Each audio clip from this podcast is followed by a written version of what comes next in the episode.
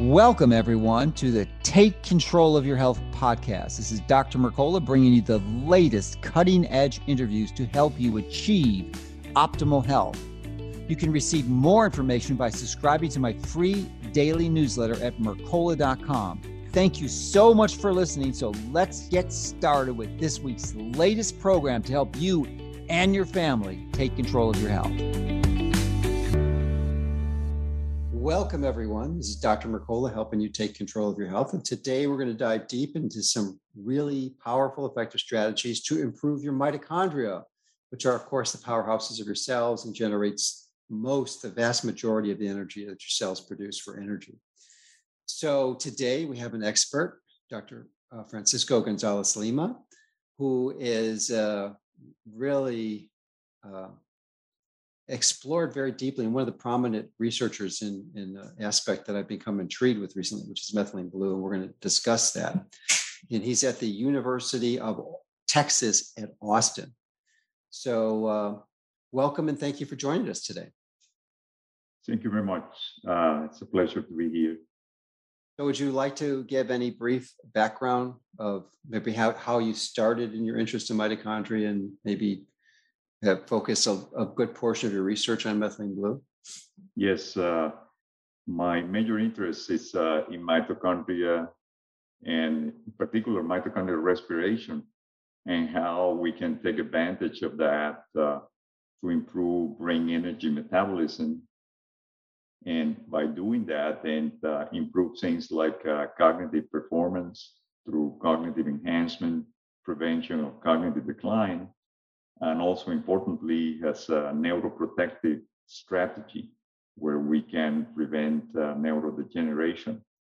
And in fact, with methylene blue, uh, we have been able to show all of those, uh, uh starting out with uh, in vitro studies, uh, studies with brain homogenates, then studies with animals, and studies with humans. our group was the first one to map the effects of uh, methylene blue uh, in the brain of uh, humans and shows effects on uh, improving uh, brain metabolism, cerebral blood flow, and memory function. So I'm sure most people watching this have heard of the term methylene blue before, most likely as a result of its use, wide, wide use in uh, fish tanks as an antiseptic for for fish tanks. So, uh, but it's been a drug. It actually was the first drug in in modern history. Uh, first developed in 1980, in 19, 1876, 1876, a long time ago, and it started to be used as a, that's when it was discovered. But as a dye, it's it's actually a textile dye for blue jeans, I believe. and uh, but then it was found that it had all these other really important medicinal benefits. Yes. So perhaps you can go into a little bit of the history of methylene blue and diverge as yes. to you know what's happening. Yeah, you you are entirely right. Uh, this is uh, uh, it was the first synthetic uh, chemical in the history of medicine uh, used as a medication. Uh, not any other one before was used for that purpose. And of course, during the Industrial Revolution in the 1800s, the chemists uh, were very busy developing uh, new dyes for the textile industry, which was the one who led the Industrial Revolution. And uh, methylene blue uh, was one of the ones. The, it was one of the ones that was first discovered. And the major concern in terms of medical applications at the time was the problem with malaria. And uh, Paul Ehrlich, a scientist that was uh, very much in, interested in this in, uh, in Berlin at the uh, famous Charité hospital, then he started using methylene blue because he was intrigued by the fact that the dye also stained the tissues and in the process of doing it, he decided to test it uh, for the malaria parasite. And uh, he was interesting because he found two major properties of methylene blue. One, if he injected uh, in vivo to an animal, methylene blue would travel through the body, but it will focus on nervous tissue.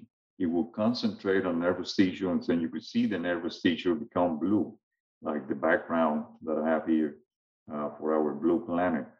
And the other thing that he was able to find out was when injected to the malaria parasite, it inhibited a particular enzyme in the parasite or it made it weaker. So it, it became the first uh, treatment for malaria. And all of the first uh, synthetic medications in the history of medicine and pharmacology were derivatives of methylene blue as a parent compound. And one of the uh, interesting ones was, uh, for example, chlorpromazine, the first antipsychotic medication. And the reason for this uh, was that methylene blue, when it was first uh, synthesized, the techniques uh, were not uh, very well defined. And sometimes you have mixtures of methylene blue and other derivatives. And these uh, mixtures uh, were then tried in humans. And one of the uh, uh effects that they found that the mixtures uh, had uh, antipsychotic and later on found also antidepressant properties. And then they, they try to determine which components of the mixtures were the ones that were producing these medicinal effects. And that's how the first, our first psychopharmaceutical uh, drug uh, was developed. And it took many years, but uh, and there were all kinds of other drugs, including antibiotics, a number of antiseptic compounds, and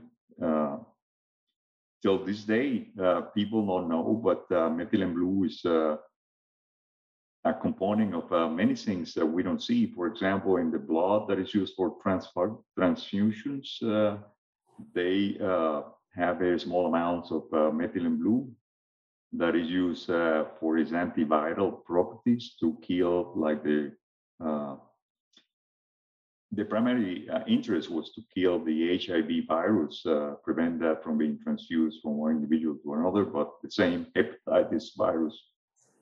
So a lot of the compounds that were derived are still in use uh, nowadays. Uh, mm-hmm. it is available, methylene blue, the parent compound, is available in every hospital in the world. Is the only compound that is known as an antidote for metabolic poisons. Any poison that interferes uh, with uh, oxygen transport or displaces oxygen either from the blood or from the mitochondria where the oxygen is used in the body for energy production. The only antidote available is uh, methylene blue. So if you, for example, get poisoned with uh, carbon monoxide in an emergency room in a hospital, the only thing they can do is uh, inject uh, methylene blue, uh, in this case, uh, quickly through the circulation. But it is the same. For example, the most classic poison is cyanide the only antidote uh, for cyanide is uh, methylene blue. So it's been saving life uh, for 150 years uh, and uh, all over the world, and is considered by the World Health Organization as uh, one of the required medications to have in any hospital. However, the other uh, side of the coin, using low dose of methylene blue for longer term, non-acute purposes, like in the case of a, a poisoning, has been uh, not uh, used very commonly. And this is where my research enters, uh, where we determine not only can we do this acute uh, benefit for uh, energy metabolism, and oxygen utilization, but uh, that happen acutely in response to a poisoning. But we can do that also with all kinds of uh, injuries uh, to the brain that are uh, more chronic. So that's the basis. And I can tell you later on what is the unique property that makes methylene blue uh, able to do this that no other compounds so far are being able to fine. Well, well, we'll step into the mechanism in a moment, but I just want to dial back a bit to the earlier uses. And you, you cited one with Dr. Ehrlich, and he published his paper for treatment of malaria in 1891. 1891. And it probably was the first synthetic drug to treat malaria, as far as we know, right? Oh, yes. So, and it still is effective. The problem is it's gone out of favor. And it's interesting, and I wanted to comment on this because it's also methylene blue is also the parent compound of chloroquine and hydroxychloroquine, which is also another anti-parasite affection. And interesting, uh, it's not related at all to ivermectin, but it's interesting that the ivermectin is also an anti-parasitic medication. And there have been a number of clinicians who have strongly suggested the use of methylene blue to treat acute infections like SARS-CoV-2. So maybe you can comment on, on that component. Sure. Uh, the, the comment here uh, will be a little more uh, speculative, but uh, there's definitely uh, animal work uh, showing, for example, with pulmonary infections that produce damage to the lungs uh, very much in the same way that uh, the uh, our current COVID-19 virus works. and in those animal models, it is possible to see a benefit through methylene blue. And the other models are uh, induce uh, trauma to the the walls and uh, of the lungs uh, where there is the exchange of gases.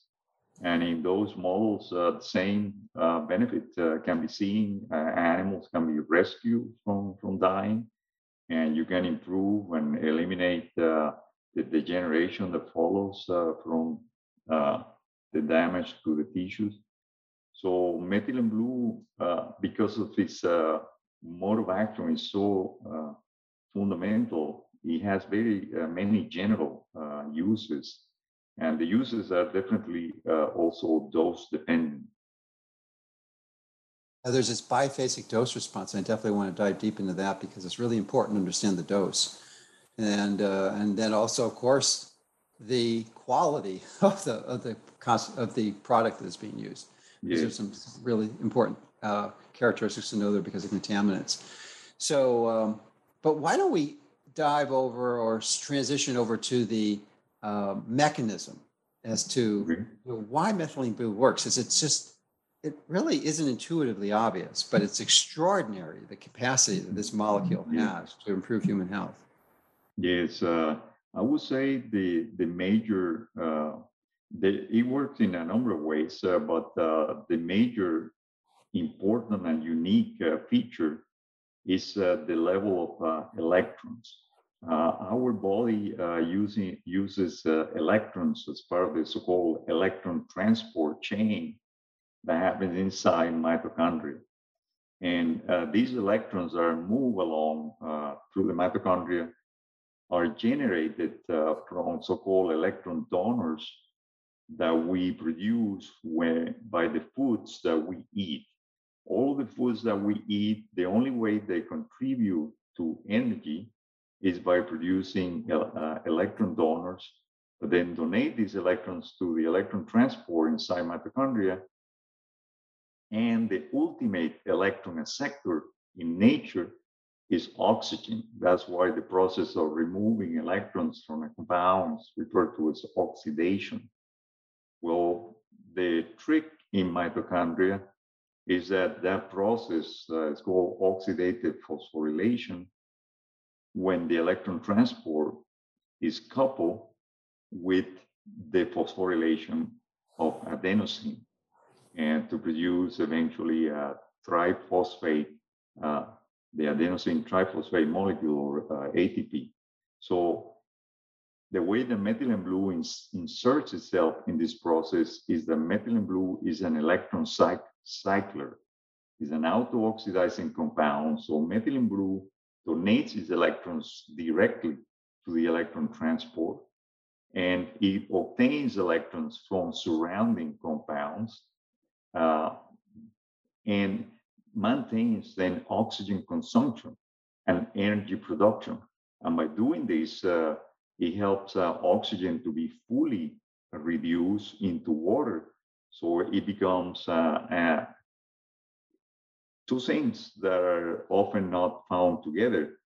It acts as an antioxidant because uh, oxygen is neutralized uh, into water by helping donating electrons to the electron transport, and it produces energy because uh, when the electron transport pumps uh, are moving along of the phosphorylation, you have an increase in uh, ATP formation.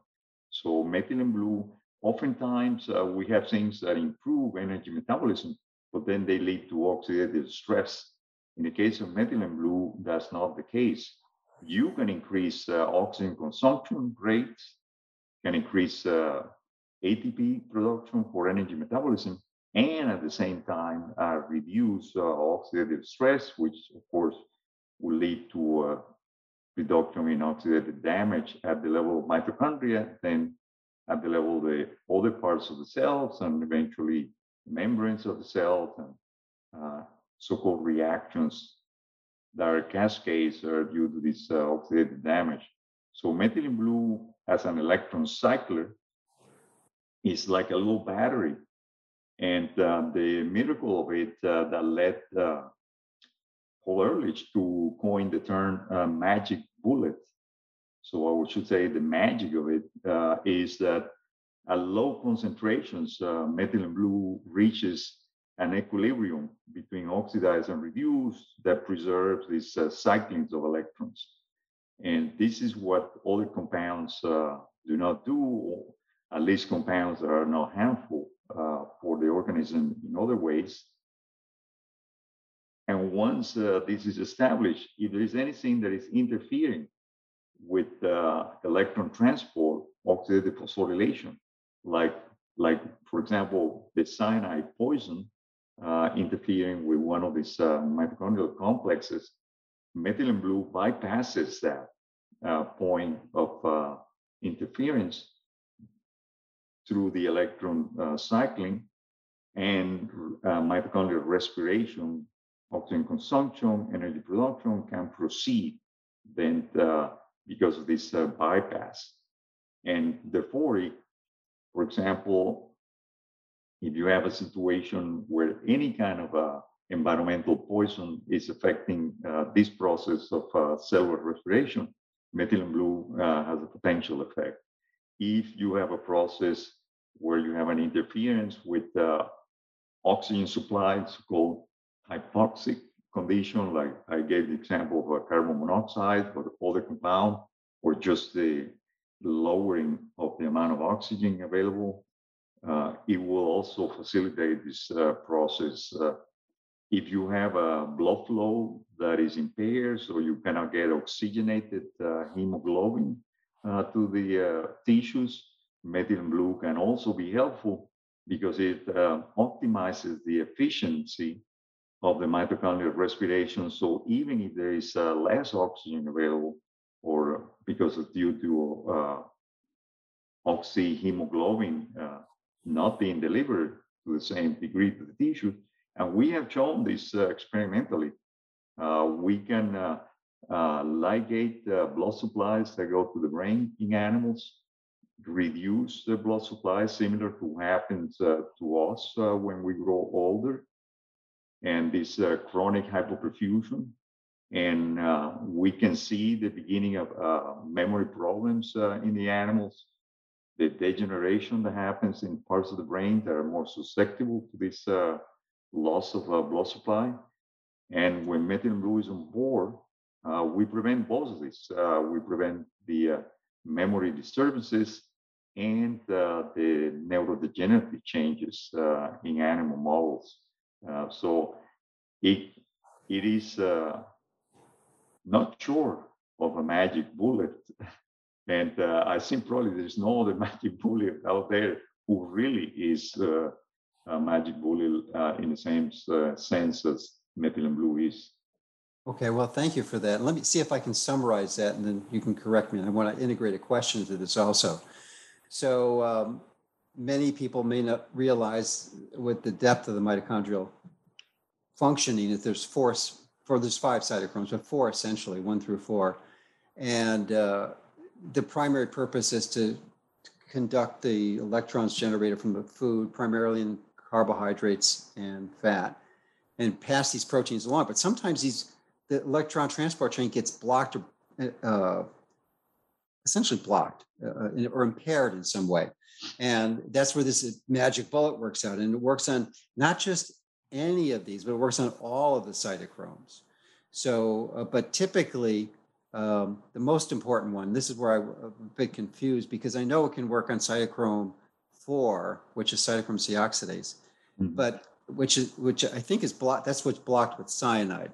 Correct. Uh, but uh, there's rotenone that can block cytochrome 1, and uh, methylene blue seems to work there. But I'm wondering, in in excluding these pathologic conditions where there's this impairment due to some some some challenge metabolic challenge in normal conditions where is is methylene blue working primarily at cytochrome 4 cytochrome c oxidase yeah uh, well uh, cytochrome uh, oxidase or also called cytochrome c oxidase or uh, cytochrome aa3 uh, complex uh, is the last of the enzymatic complexes uh, in this uh, mitochondrial uh, electron transport chain, and is the one that catalyzes the reaction of oxygen becoming water. So over 95% of the oxygen that we breathe uh, is used in that single reaction of oxygen to water catalyzed by cytochrome oxidase. And uh, so because it's a rate limiting enzyme, anything that you do along the uh, electron transport chain uh, will lead to uh, upregulation of cytochrome oxidase activity. But uh, methylene blue can insert the electrons at different levels uh, wherever there is a, a, blockade. And it can insert it at the level of the cytochrome oxidase. And that is uh, most useful like I say, if you have something that is interfering with the site uh, where the electrons uh, are received, there is a little uh, molecule called cytochrome C, and that's the electron carrier that gives it to the enzyme cytochrome C oxidase. But uh, it can work. There. One of the surprising things to us was biochemists uh, thought that uh, this effect of methylene blue will only be manifest if you interfere, like you were indicated, some some way interfere with the mitochondrial respiration. However, we found in normal animals, healthy young uh, animals, uh, that if methylene blue in low doses uh, was present, you could enhance above the baseline levels of these animals. You could enhance oxygen consumption, mitochondrial respiration, ATP production, and in tests of uh, learning and memory, you could enhance those tests of learning and memory uh, as compared to other healthy animals. So it can optimize or augment the efficiency of the process because every time that we consume oxygen, uh, not all of the oxygen is fully reduced to water under normal physiological condition. And the more demand that we have for oxygen, the, the more of this uh, not fully reduced oxygen, which is called superoxide, is formed. So under normal conditions, uh, like especially for example, we're doing aerobic exercise, we increase uh, the levels of uh, uh, oxidative stress uh, by acting on not being able to fully reduce. In other words, this cytochrome oxidase cannot keep up with the rate.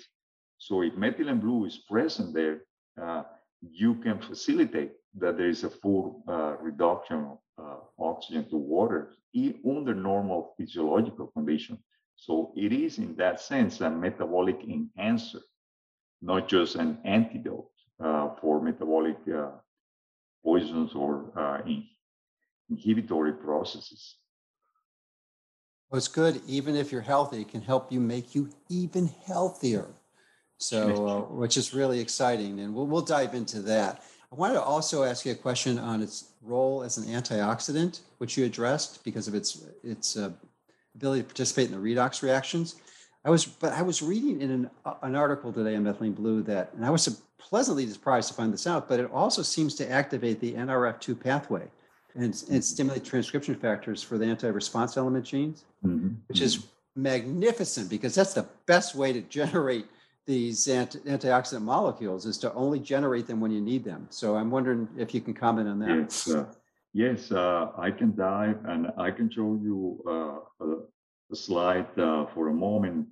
Uh, it's, it looks a little complicated, so I'll go uh, quickly over it. so what, what, I'm showing here are caricatures of synapses. for example, where I'm moving my cursor here in A, these are the so-called uh, presynaptic end, uh, and below that is the postsynaptic end, for example, between two neurons. And the green uh, particles are shown here uh, represent the mitochondria. These are the ones that are responsible for this process that we talk about of uh, oxygen consumption.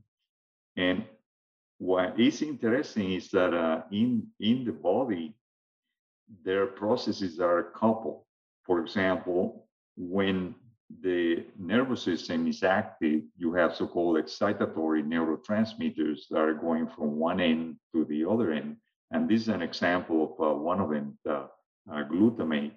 So in normally, they then occupies receptors on the other side that is on the postsynaptic membrane.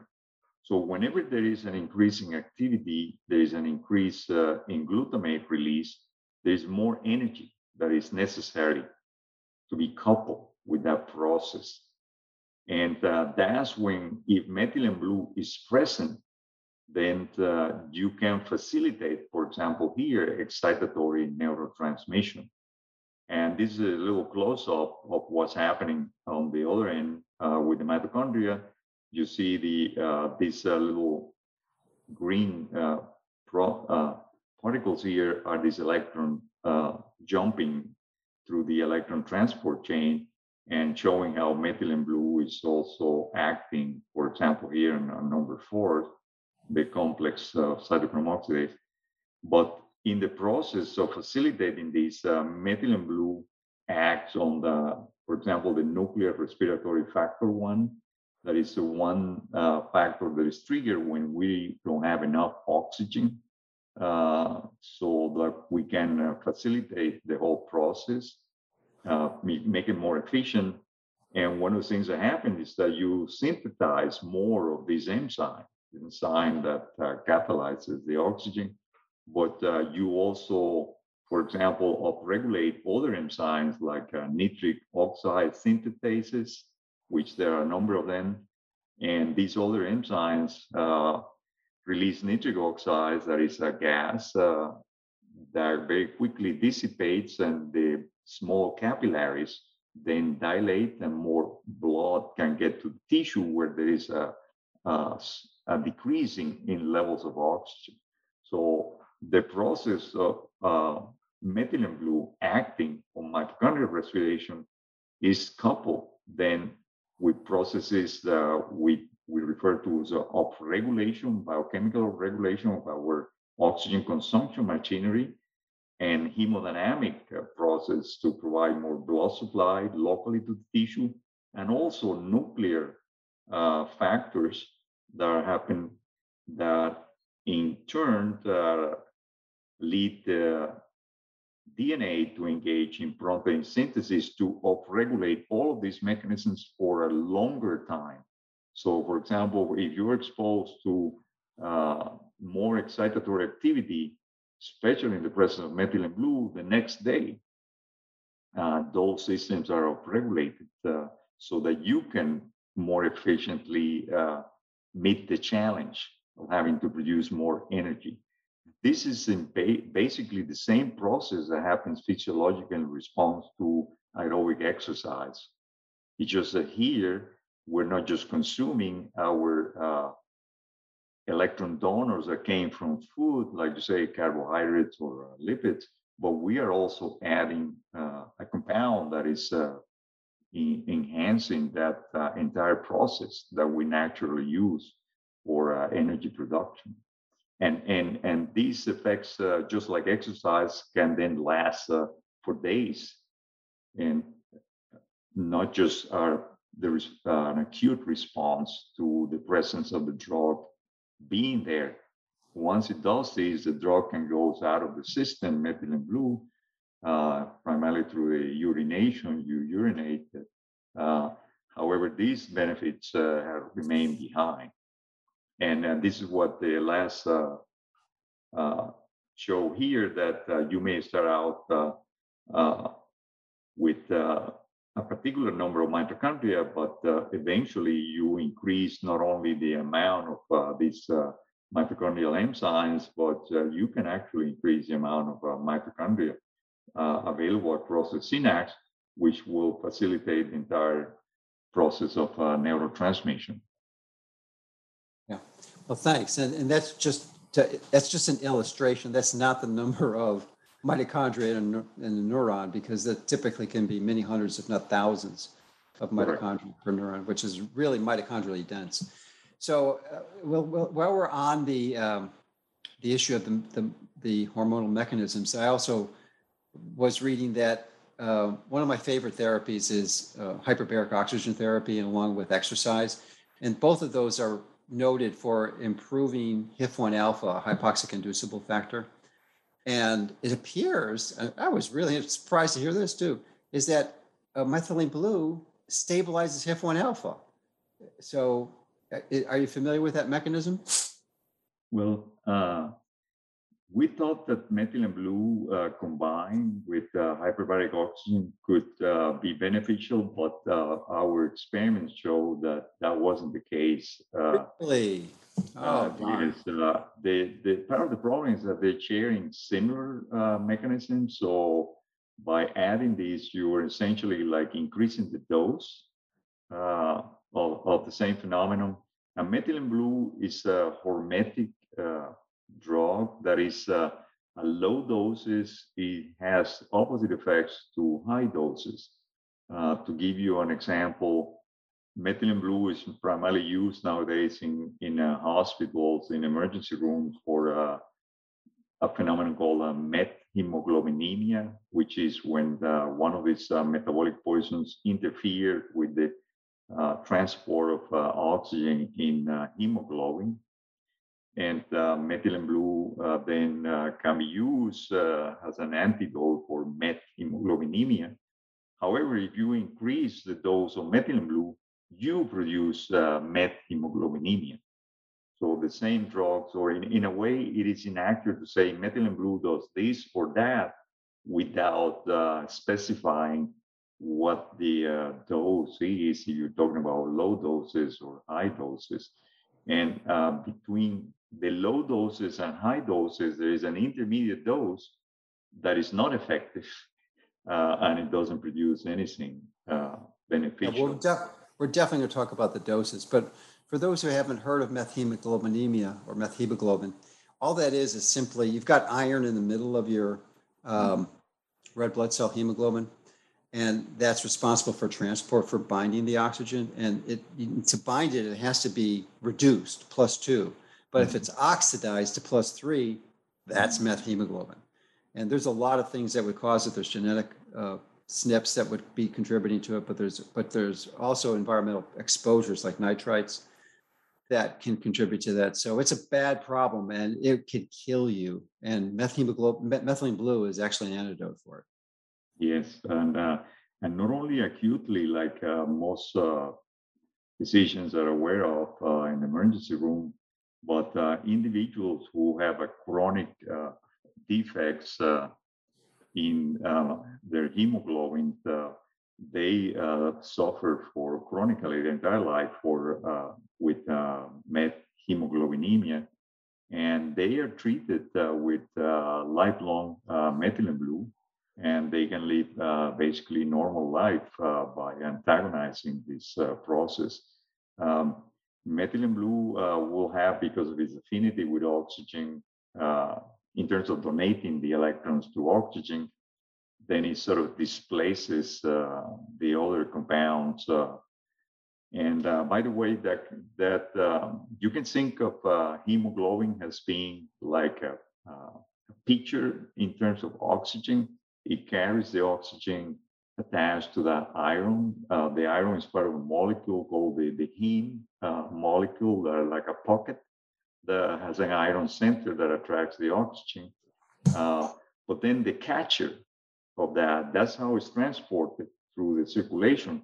But then the one that catches that oxygen is another heme molecule that has the same uh, center with the iron, and that's cytochrome oxidase. The enzyme that uh, then receives the oxygen, that will be the catcher, receives the oxygen, and then that enzyme uses uh, other uh, so-called hydrogens or ionized called protons uh, to turn that oxygen or reduce that oxygen in, into water.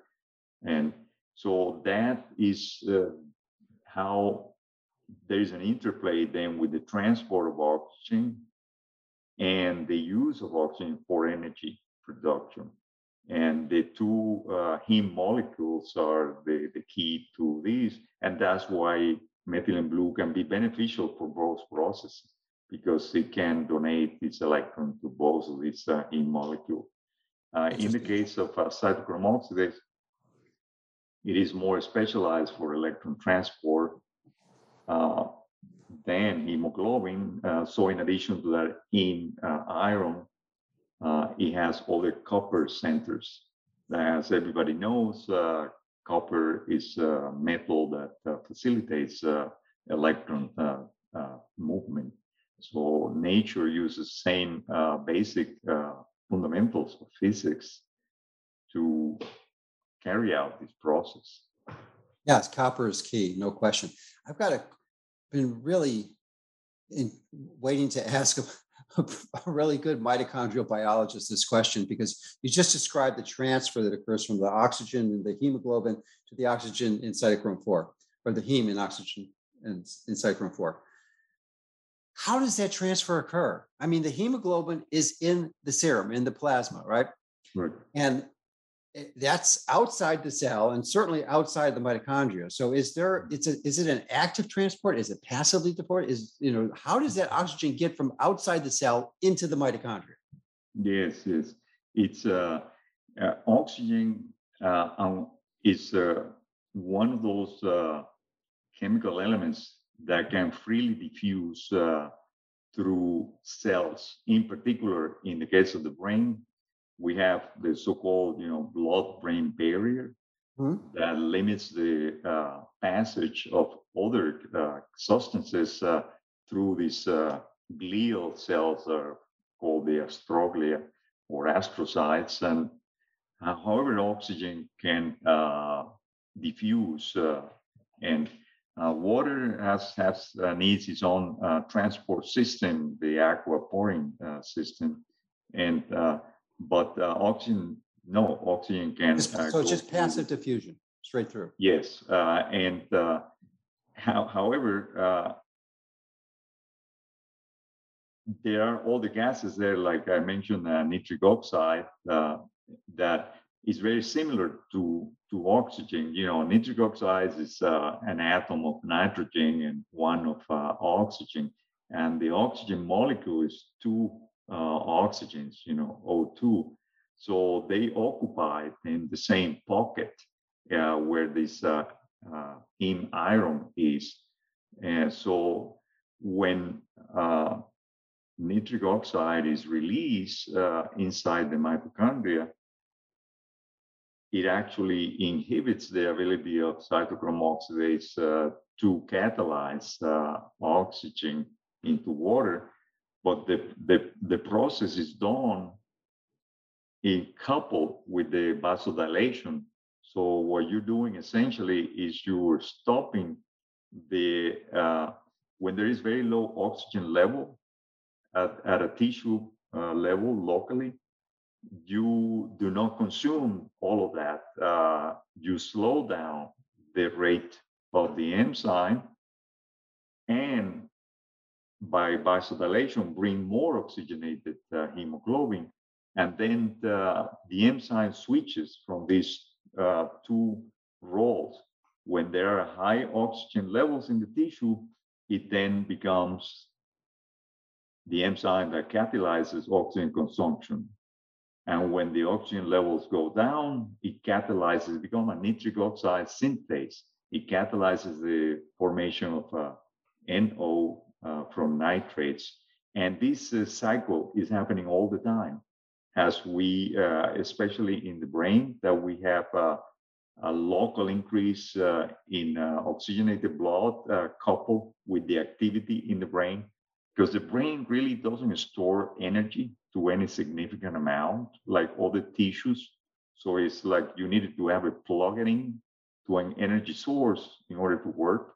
So there is a very tight coupling then uh, between the activity in the brain that uses energy and the blood uh, supply locally to where that activity uh, is needed. So this is uh, how the process happens is, is a constant uh, interaction between the oxygen consumption in mitochondria and the hemodynamic response and uh, mediated through these primarily these two gases that i mentioned oxygen and no and uh, so the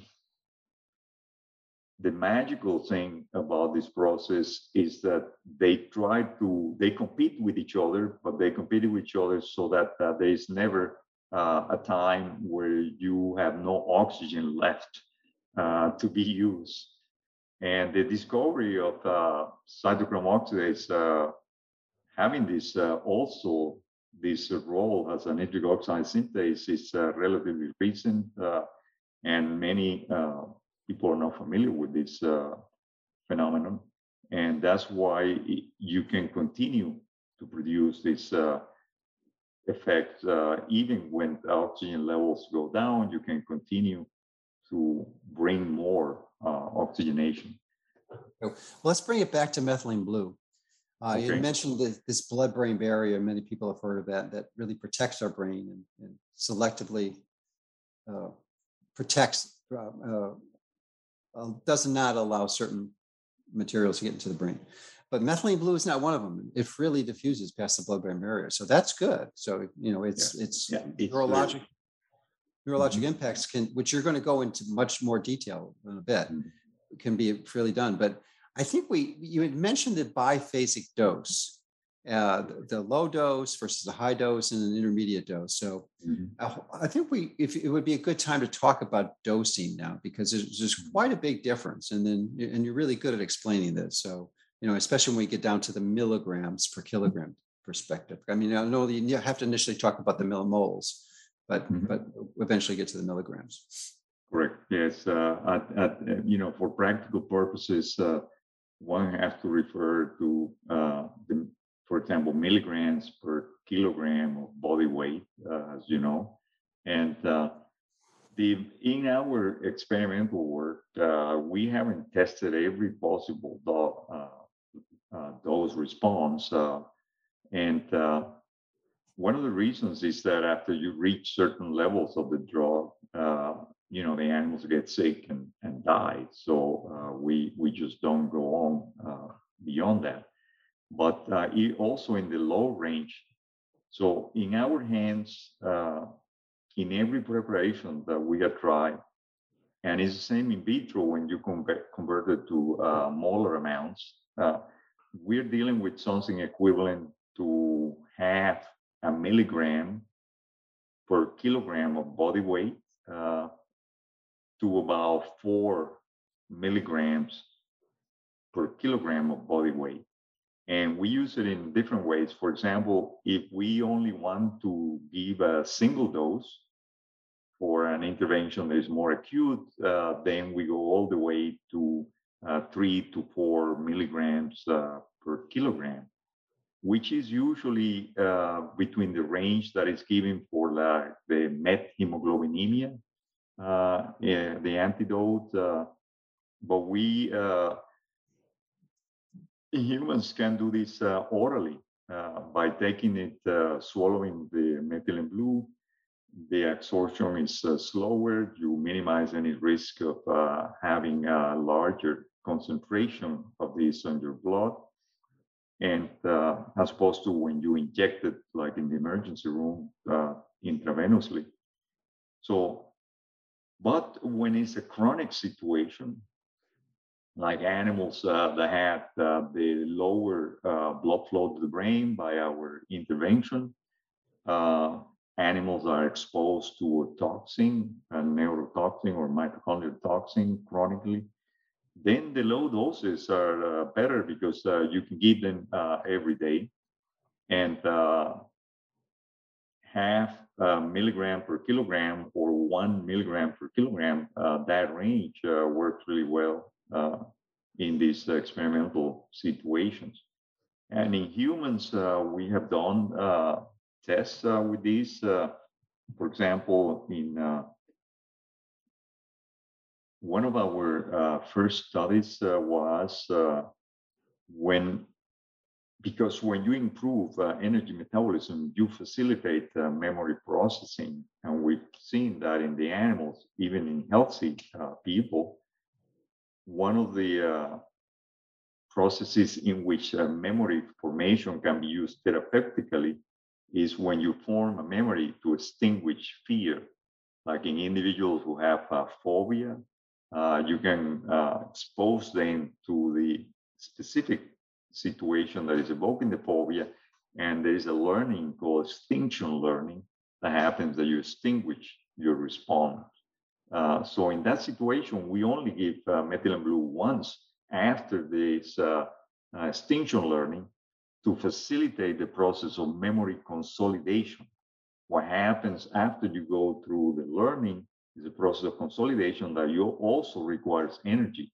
So by facilitating the, the energy availability during the consolidation phase happens through a number of hours, then the next time, the next day that you do testing with first diseasing animals, the animals then show less fear to the fear evoking stimuli. They have learned that extinction memory and consolidated that uh, now more effectively. And the same thing happening in individuals with anxiety disorders that are uh, treated in this way. And uh, we've done this also with uh, PTSD, post-traumatic stress disorder, where you do use prolonged exposure therapy. And uh, in that situation, then you can give the methylene blue after uh, different sessions, sessions where you see that there is a good uh, extinction learning. In other words, where people are learning through exposure to reduce their fear levels, then you want to reinforce that therapeutic uh, learning by giving them the methylene blue right after uh, the session, and the and the practitioner can decide whether that was a good session or not that he wants to reinforce by facilitating the memory consolidation. So it is uh, applicable in this way so that the, the effective dose range, even though it's low, uh, there is enough of a range that you can uh, just simply use uh, one or a few treatments or use very low dose levels. And uh, if you use it uh, a, every day, uh, the half-life of orally taking methylene blue is about 12 to 13 hours, or you can say uh, 12 and a half. Uh, the half life, meaning the time where half of the ingested drug uh, leaves the body. And it primarily leaves the body through the urine in a uh, fairly unchanged form. In other words, uh, the parent compound, the, the methylene blue, is coming out through the urine. So as the hours go by after you take uh, methylene blue, it starts uh, becoming stored in your bladder. And by the way, from a medical point of view, before the antibiotics were used for urinary tract infections, like an infection in your bladder, uh, methylene blue was used in uh, higher uh, doses than I'm, than I'm, what I'm telling you uh, now, so that uh, the methylene blue uh, then increases concentration inside the, inside the bladder and it act had that antiseptic effect. And, it, and I can tell you that that was much more effective than the antibiotics, for example, that are used uh, with the elderly, uh, especially elderly women who suffer from uh, repeated chronic uh, urinary tract infections that they have to go through a round of antibiotics every time. Uh, however, very few, if any, uh, physicians use methylene blue in this way. And in that case, the dose. Uh, usually in the US, the, the, there was a medication available in pills that were of uh, 65 uh, milligrams uh, each. And uh, so you will take the two to three of these uh, pills daily in for urinary tract infections. And I have witnessed this. Uh, we haven't published a result of it, but uh, this was something that was available and marketed. However, at some point, uh, the use of antibiotics became so uh, preferential choice that all of these uh, applications uh, were were lost. And I can see that, I mean, older people with uh, recurrent urinary tract infection going through rounds of antibiotics, uh, you know, every month uh, is not a beneficial. But if they have methylene blue on board, even with the low amounts that we use for uh, cognitive enhancement, it concentrates in a large enough way in the bladder to uh, prevent also the urinary tract infections. And it's it's interesting because it's that's it's it's it's functioning in a way that is uh, much different than it does in the in the in the mitochondria because it's a much higher dose and it's actually a very potent oxidant and kills the bacteria. But it seems it seems foolish that this is not used more more uh, commonly because especially in the elderly because it's so useful in, in cognitive components and, and addressing dementia, which you're going to talk about in a bit. I mean, there's, there's a lot of trials going on using methylene blue to help alleviate or even prevent dementia. So, I mean, you get a two for when you use it for for urinary tract infections in the elderly. So, yeah, that that's a uh, true. Uh, it is the case that uh, in this case you're taking advantage of that biphasic dose response mm-hmm. By having the low levels uh, being circulating in your blood, acting in in the nervous tissue, which it concentrates on but uh, when uh, you're excreting it, uh, it starts building up in your bladder. And then you have the other biphasic effect that it becomes a pro-oxidant. And that's how, is how, that's how it kills the bacteria uh, by becoming a pro-oxidant and producing oxidative damage uh, in the bacteria. And, and by the way, that uh, other higher concentration uh, used for killing bacteria is used uh, on the on the skin. Uh, you can uh, because there is a property that uh, methylene blue. The reason that is blue is that it absorbs photons uh, in the red and infrared wavelengths, and it reflects on the on the blue wavelengths. And so you can inject it subcutaneously on the skin where you have a a tumor, uh, for mm-hmm. example, mm-hmm. a melanoma, uh, you can inject it there, and then you can provide a light source, and the photons uh, become as if they were electrons. In other words, they are accepted by methylene blue, the electron cycle. A photon is the same energy as an electron. The difference is that the electron has a very small mass but the photon doesn't have any mass. And uh, but uh, it produces, it's called a photodynamic effect. It uh, these uh, photons and then it throws away its uh, uh, electrons and it produces then an, an pro-oxidation process that kills the tumor cells locally. Mm. And this is used more more uh, nowadays in uh, photodynamic therapy of, in dermatology. And uh, this this property they generally refer to as a photosensitizer. Hmm. But it's again, it's the same mechanism, but uh, instead of light, uh, instead of uh, electrons from from a chemical, uh, you cycling, you are taking the photons and then passing them on uh, and producing this uh, photo oxidation to the uh, to the tumor cells. So that is an example of the high uh, level concentration of methylene blue killing cells for a beneficial uh, medicinal what, what's the do- what's the dose or the concentration that you would use of methylene blue in that application yes in that application uh, because it's a very local amount uh, mm-hmm. so it is uh, it, it is uh, difficult to transform to milligrams per kilogram, but mm-hmm. uh, let's say it will be equivalent for 20 to 50 milligrams per kilogram uh, if you were to assume that it will uh, diffuse uh, throughout the organism. But uh, you only need as much as to cover the area.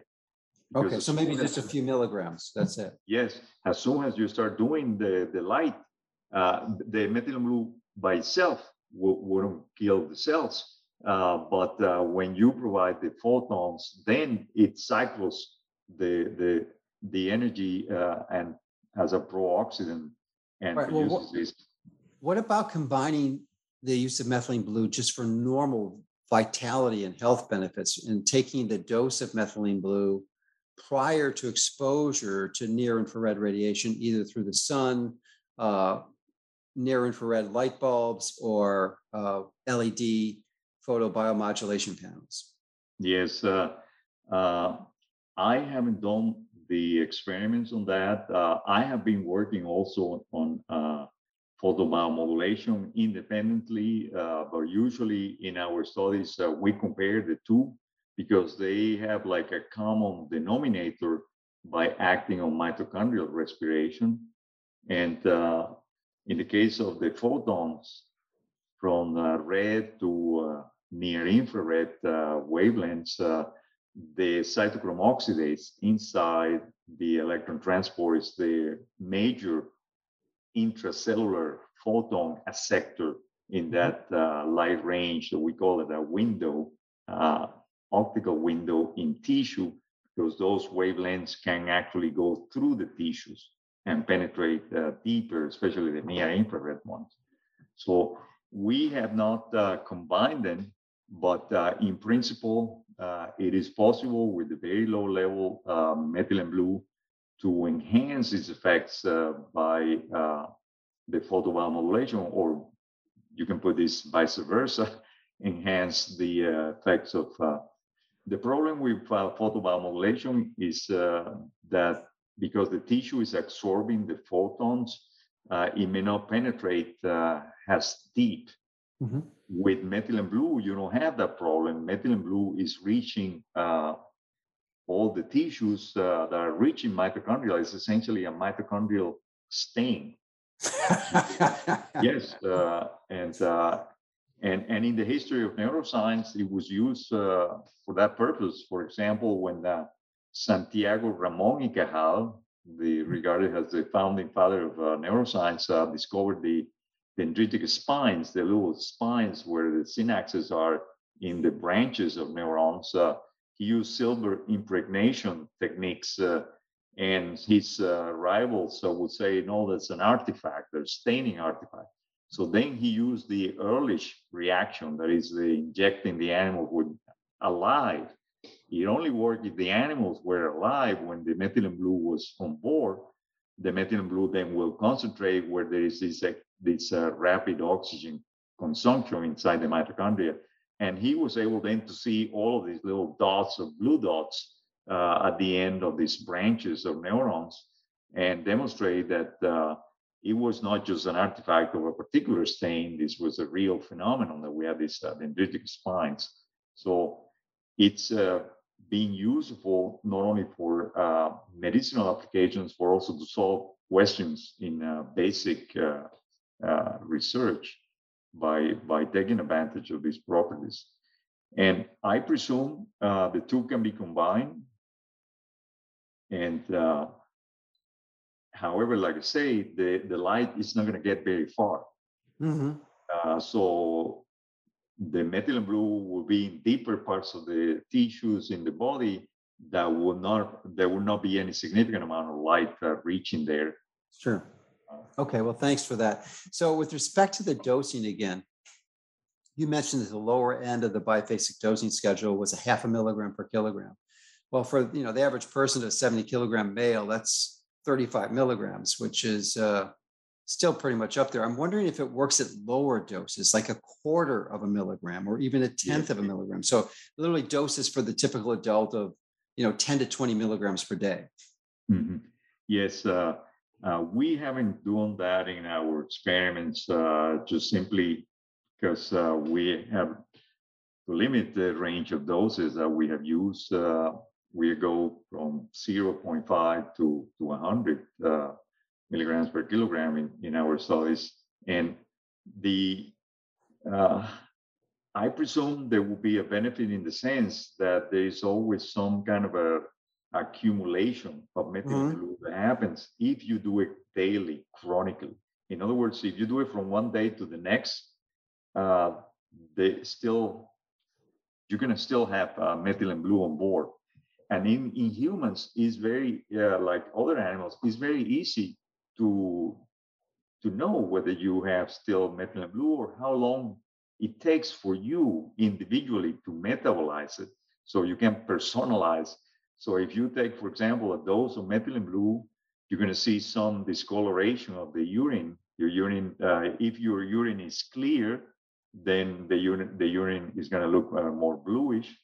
Uh, if your urine is uh, more concentrated, more yellowish, uh, then uh, with the methylene blue it will look more more green, greenish, green. So blue green discoloration depending on the the level of water that you have in your urine, and they so if you give it, uh, so the best way to do it is uh, somebody can take a particular dose uh, this low dose, and you can see for how, how long does that person continues to uh, urinate uh, with discoloration.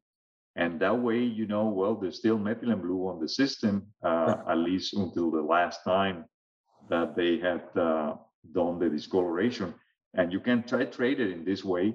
But if you have them very small doses, uh, if you have very small doses, it means that that if you and you take it daily, that you're going to be building up uh, methylene blue to something that will be similar to uh, close to this uh, half of a milligram per kilogram. So, a 12 to 13 hour half life is that sufficient for once a day, or do you recommend twice a day dosing? No, it is good enough for once a day because uh, it it it uh, you uh, you're still going to have half of it uh, circulating, you know. Uh, yeah.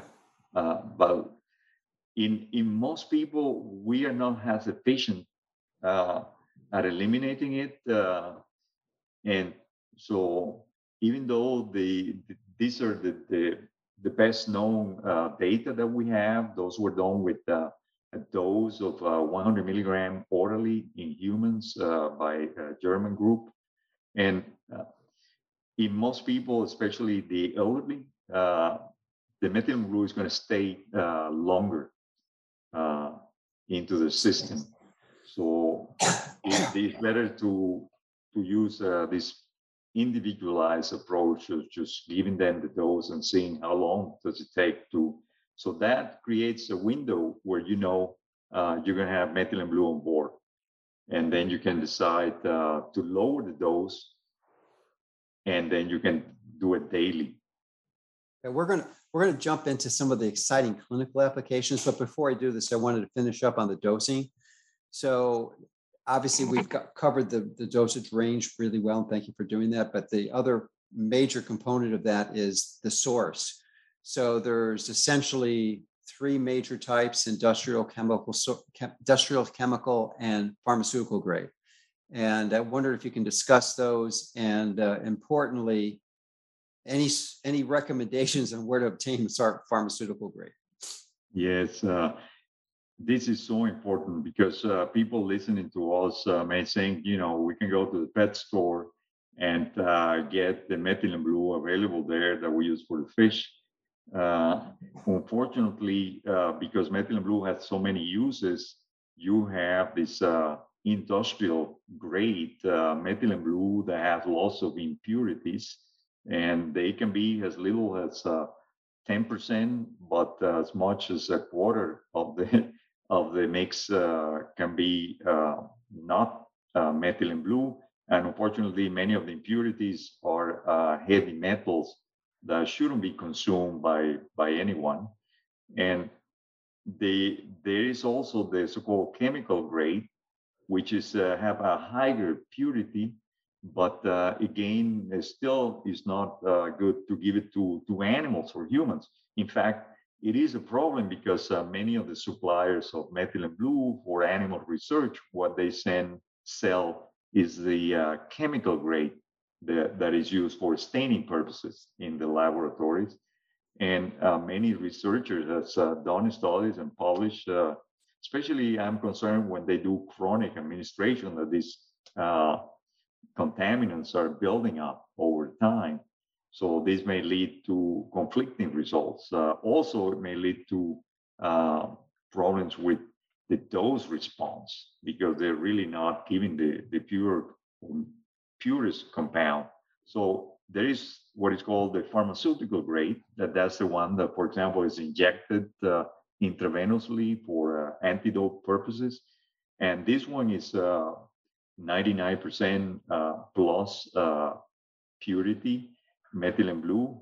Like I say, this uh, the source for this is available everywhere, uh, but it's usually found in uh, sterile vials for uh, intravenous injection.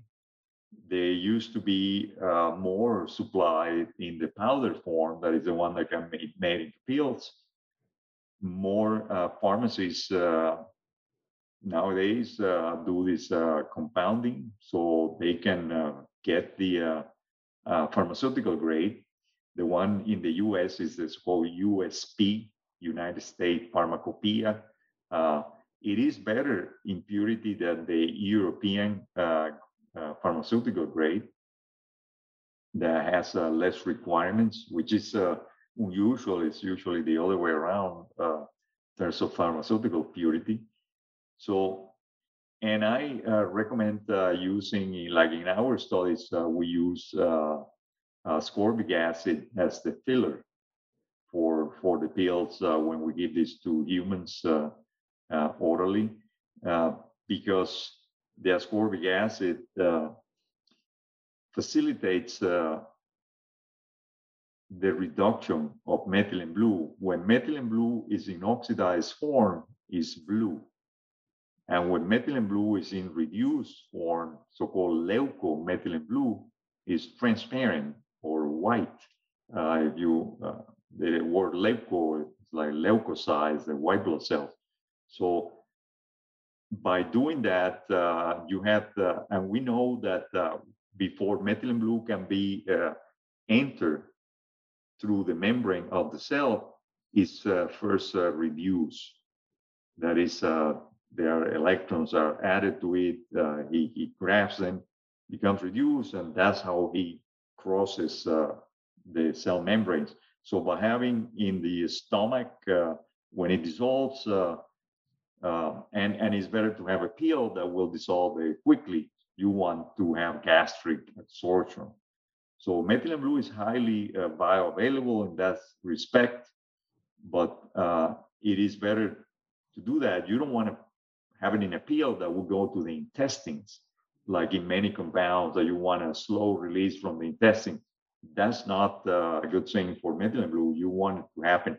Also, the chemical environment of the uh, stomach is more acid that uh, will be conducive to have more reduced uh, methylene blue. Uh, and uh, that will facilitate in terms uh, is bioabsorption. So these things we have to. When you consume methylene blue with the ascorbic acid, you said you put when you uh, give it to consumers or your clients, uh, participant trial participants, that you put put in a pill with ascorbic acid. So does that cause it to go to the reduced form for better absorption? Correct. Yes, that's what causes uh, it facilitates that. Uh, if you cannot have it that way, you can combine uh, having the individuals taking the uh, the methylene blue together uh, with uh, ascorbic acid. Uh, okay. If you can have it inside the pill as as the filler, and uh, that facilitates the bioabsorption, and it's it also minimizes the coloring of the uh, methylene blue uh,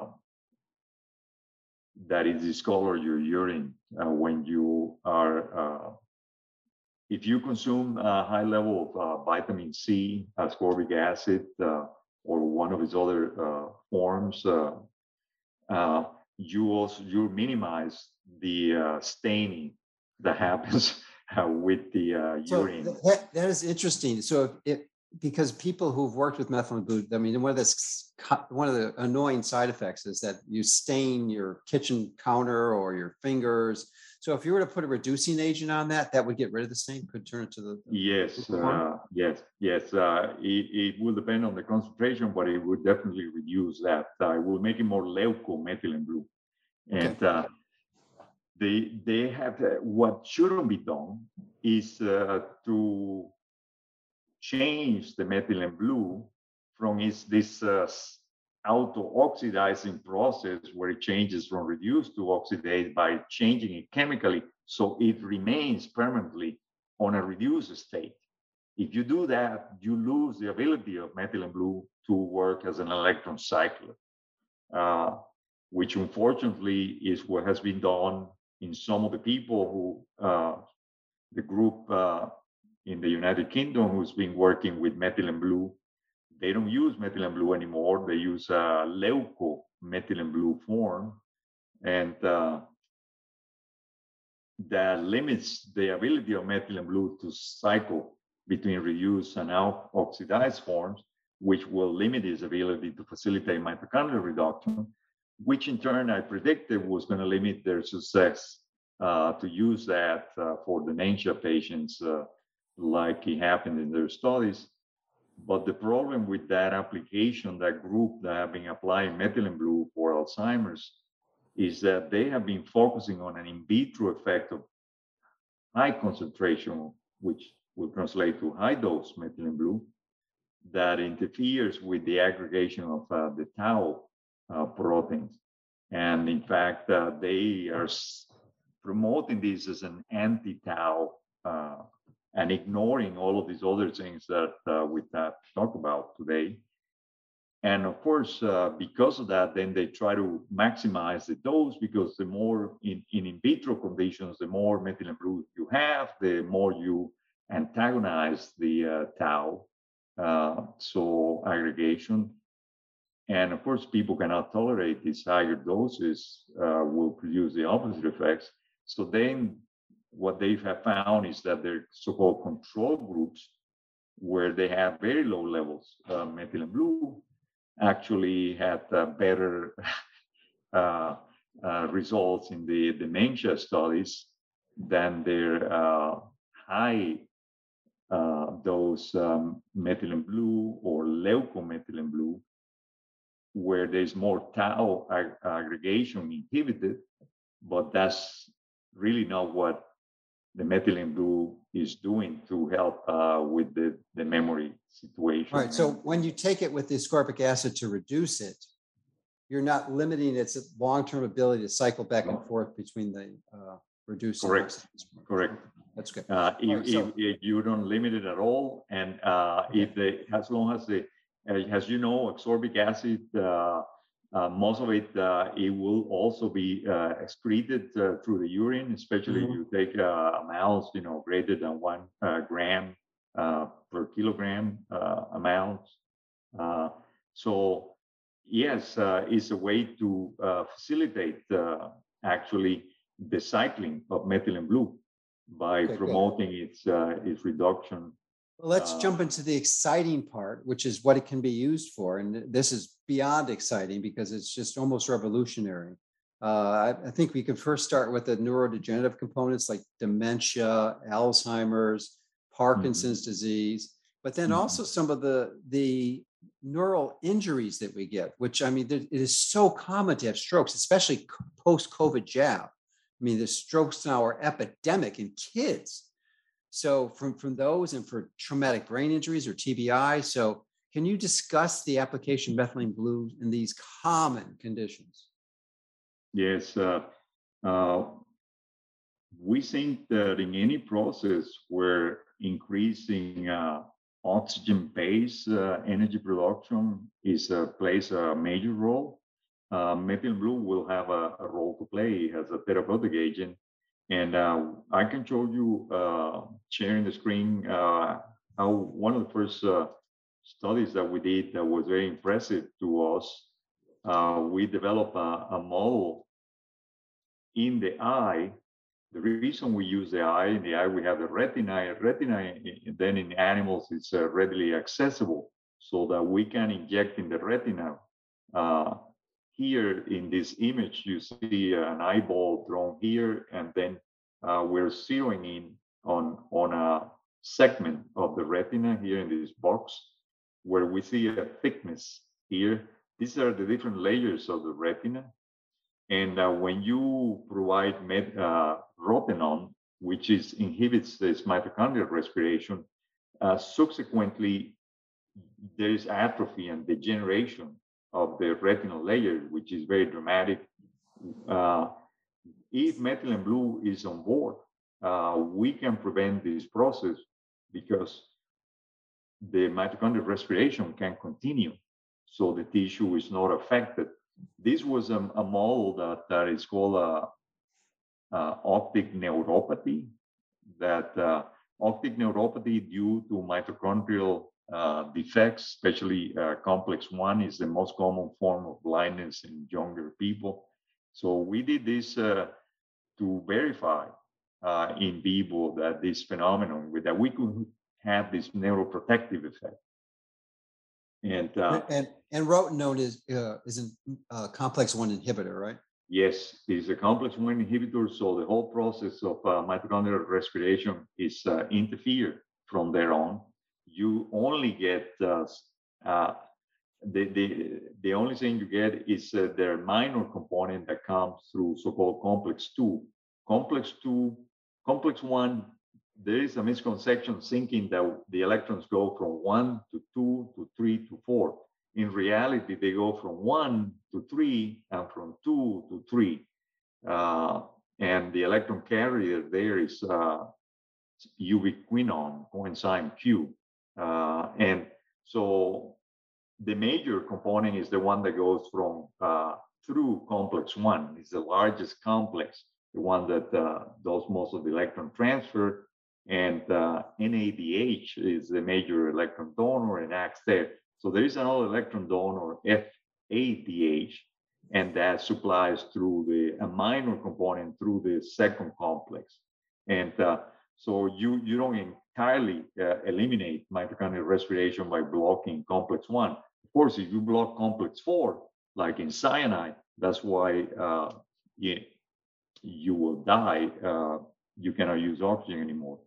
All right, but, did you uh, want to see another? This was a very remarkable thing, and and and then we did it in uh, other things like uh, brains, and we found a similar phenomenon. but uh, if if I look at uh, at other uh, parts, uh, let me uh, show you a brain uh, of an animal here. On the left side of this image, this is a section through the rat brain, and where this asterisk is indicated is where we have an injection of, for example, this rotenone that inhibits the electron transport and uh, you can see that there's a degeneration that happens in the tissue.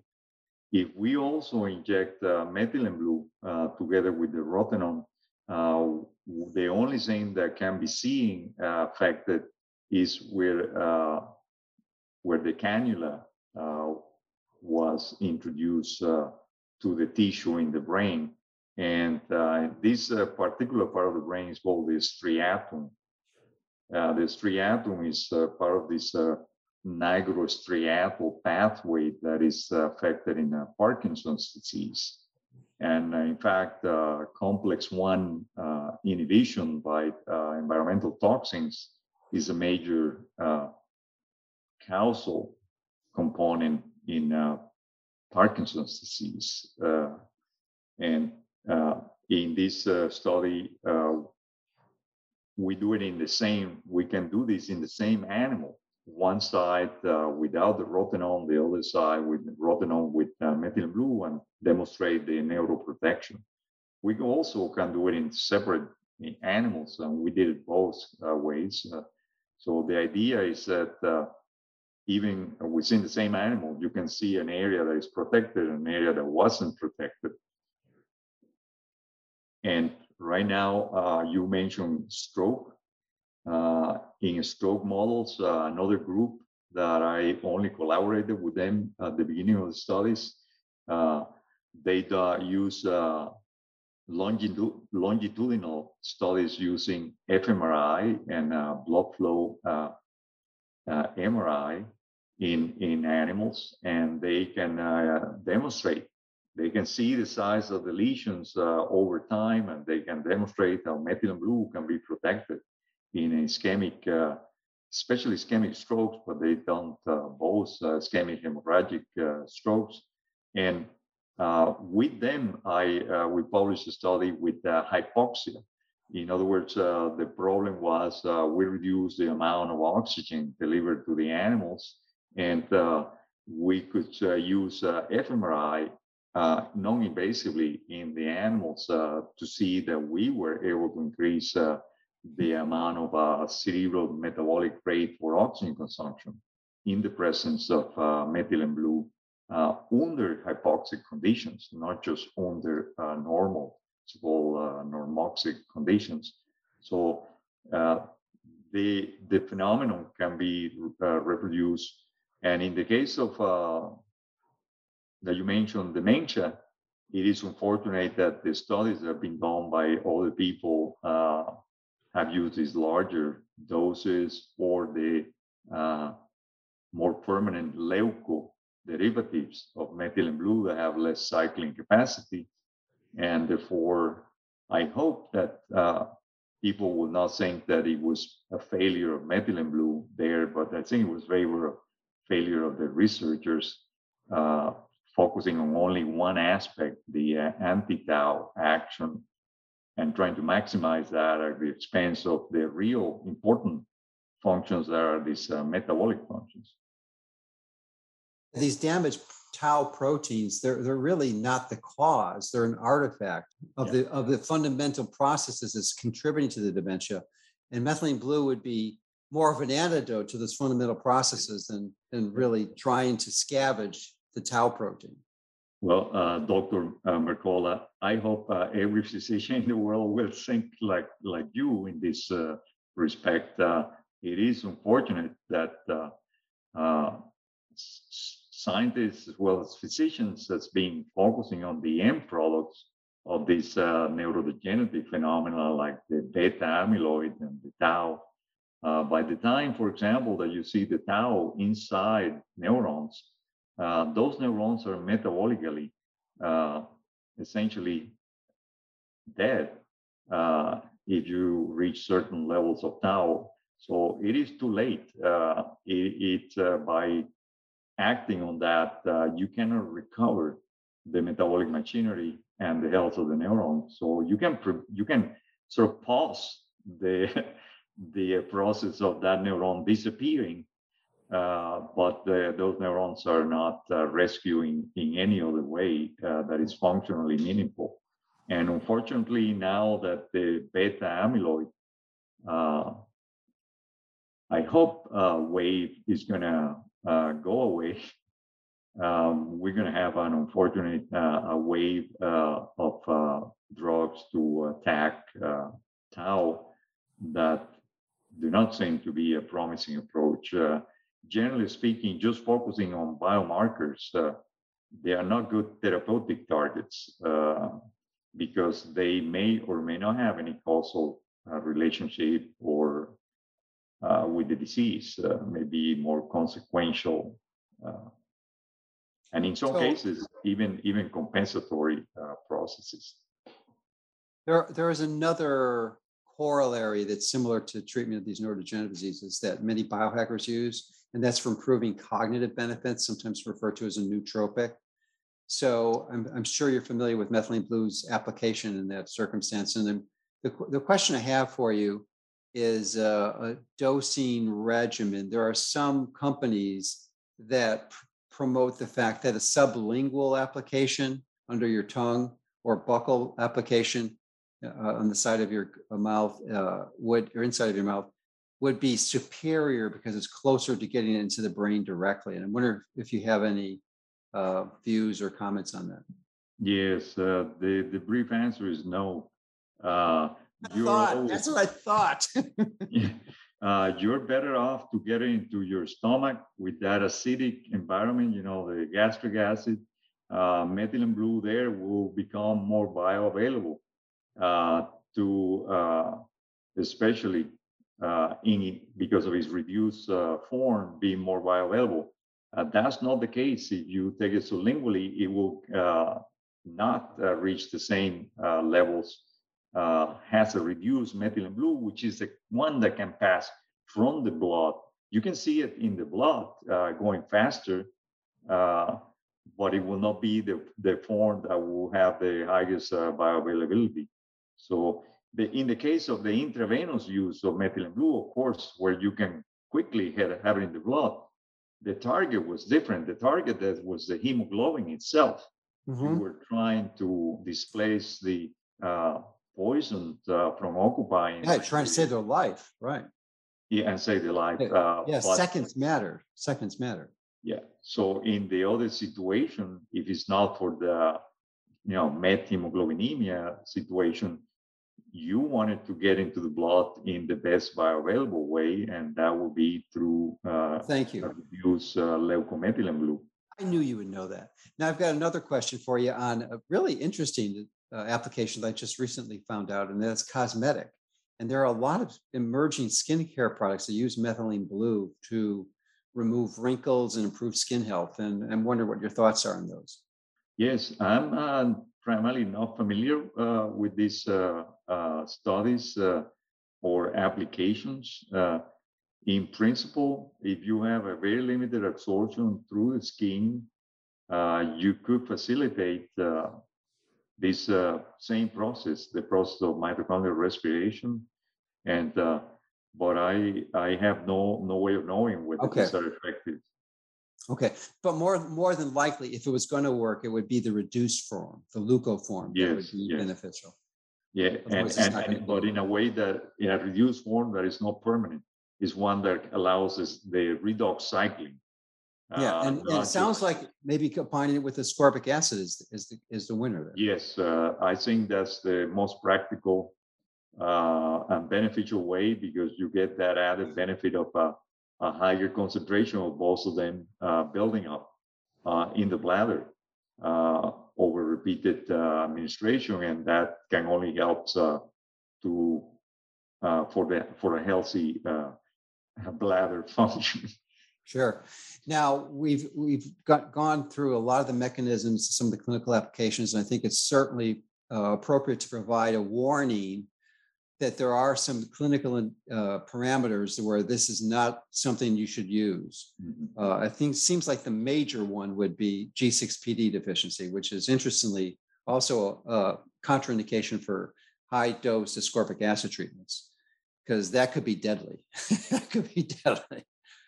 Uh, so you maybe comment on that, and then the use is that that actually methylene blue, as you referenced earlier, is an antidepressant agent. It's actually an MAO inhibitor, and if you're taking it with an SSRI drug, then you can develop something called serotonin syndrome, which is not good. Mm-hmm. Mm-hmm. Yes, uh, my comment here would be, uh, especially with respect to the uh, the, the, the other warnings, I uh, fully agree. Uh, with respect to the warning about the SSRIs, uh, the selective serotonin reuptake inhibitors, in combination, basically the problem is not methylene blue, but uh, the the amount of uh, SSRIs are circulating uh, and uh, in people, and uh, you know, clinicians. Uh, the, the the way this was found out that was a problem was in a specific application of methylene blue where they use it for parathyroid surgery as an stain when they open up in the neck to um, it is difficult to differentiate uh, the fat tissue from the parathyroids, but because the parathyroids are more metabolically active, if you put you just flush the area with methylene blue, the dye is going to pick up uh, more where there's more oxygen consumption. So then they can uh, clean it up, and uh, and then they use that to remove the tissue that is actually parathyroid tissue. And what they uh, found, the original discoveries were done, uh, and to my knowledge, never been more than these five uh, cases where they were uh, taking uh, the patients were anesthetized and they were still on uh, having SSRIs on board, and they did repeated flushing in the neck, open neck, with methylene blue, which exceeded these doses that we have been talking about. And uh, the way the the U.S. Uh, FDA uh, reacted to this was uh, with this warning, but uh, this has been this has been revised or or reviewed by both surgeons, pharmacologists at Mayo Clinic, and they wrote a, a rebuttal paper uh, where they uh, indicate that, that, there is no evidence to suggest that oral uh, methylene blue uh, has any interaction with uh, the therapeutic dosing of serotonergic compounds, especially SSRIs, and that this was something that happened under these specific con- conditions. And in the case of Canada, they limit only the warning to that particular application, but our FDA went went beyond that to hmm. any kind of uh, uh, serotonergic drug. Uh, and in in I think, like I say, uh, there is absolutely no evidence for oral methylene blue having interactions in this uh, low dose range with any SSRIs.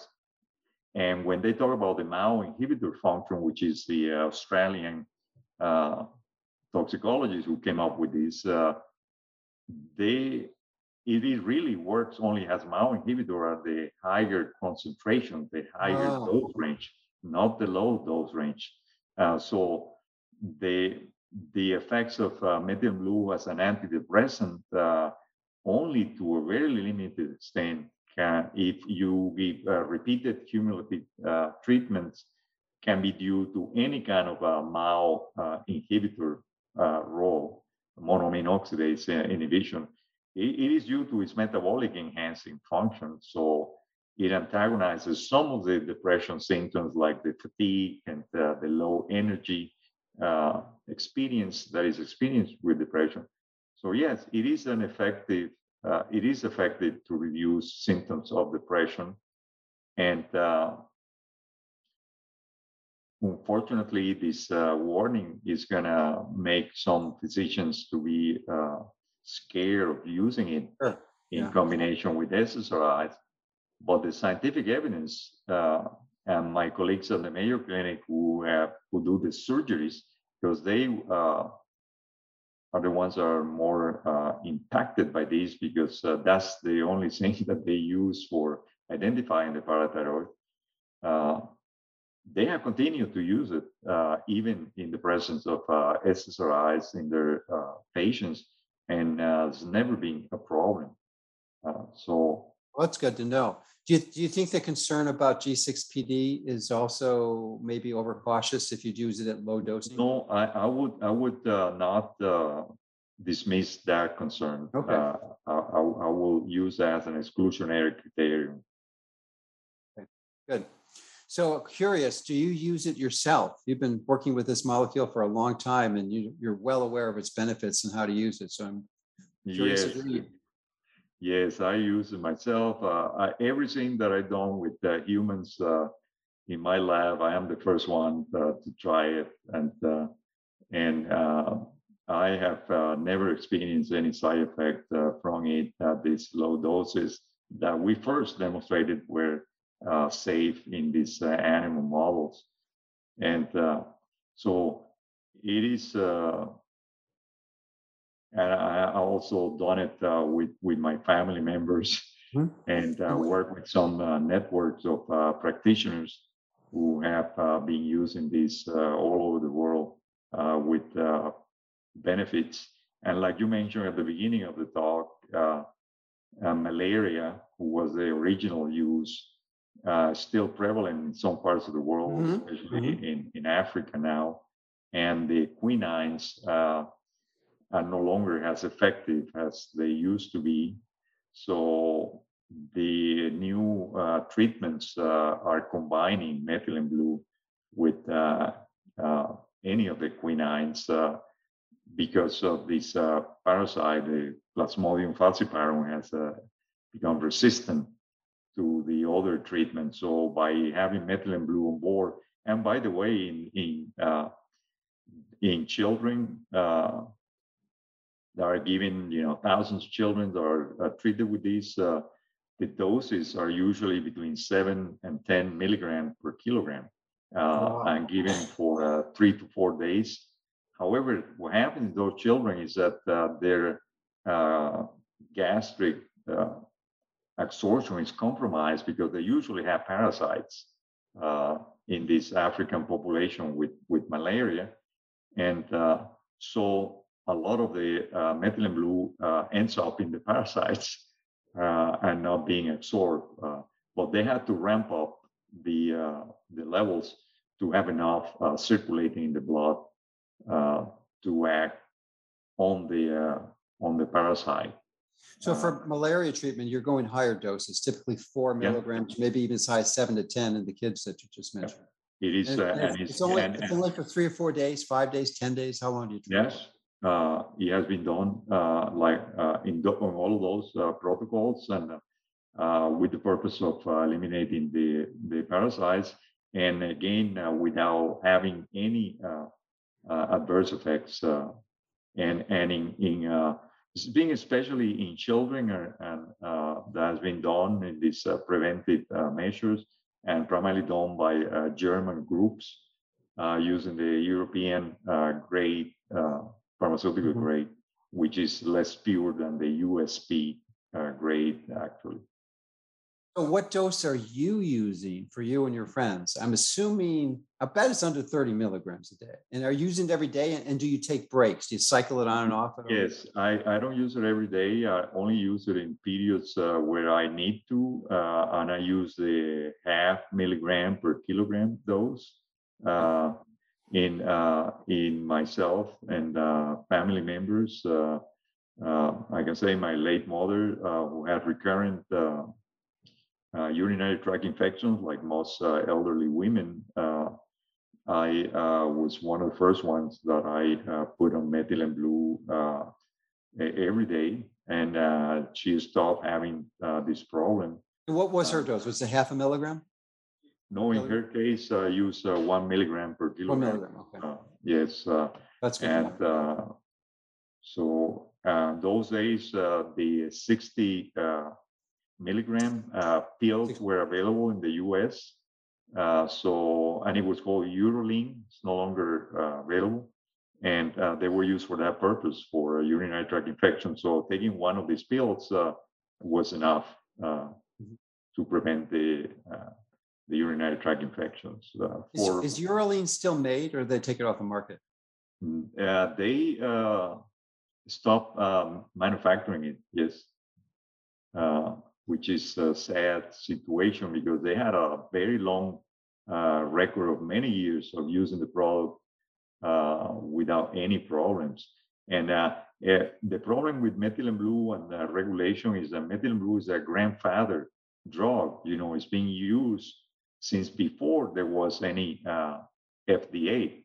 Uh, so FDA uh, grandfathered the drugs that were available and found to be safe, generally in terms of general consensus. So methylene blue uh, falls in that category. So it didn't have to go through the process of drugs that happened uh, that were introduced after the FDA was uh, uh, created.